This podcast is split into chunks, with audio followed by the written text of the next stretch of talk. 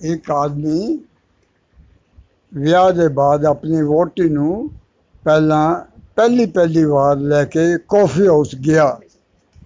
ਉੱਥੇ ਲਿਖਿਆ ਹੋਇਆ ਸੀ ਹੌਟ ਕੌਫੀ 5 ਰੁਪਏ ਕੋਲਡ ਕੌਫੀ 10 ਰੁਪਏ।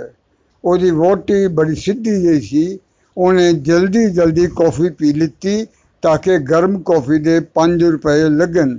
ਲੇਕਿਨ ਉਹਦਾ ਘਰ ਵਾਲਾ ਗੱਲਾਂ ਕਰਦਾ ਰਿਹਾ ਔਰ ਕੌਫੀ ਜਿਹੜੀ ਹੈ, ਉਹ ਠੰਡੀ ਹੋ ਰਹੀ ਸੀ।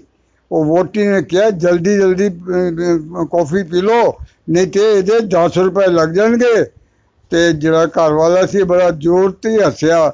ਉਹਨੂੰ, ਉਹਨੇ ਸਮਝਾਇਆ ਵੋਟੀ ਨੂੰ ਕਿ ਕੋਲਡ ਕੌਫੀ ਦਾ ਮਤਲਬ ਕੀ ਹੁੰਦਾ ਹੈ ਹੌਟ ਕੌਫੀ ਦਾ ਮਤਲਬ ਕੀ ਹੁੰਦਾ ਹੈ।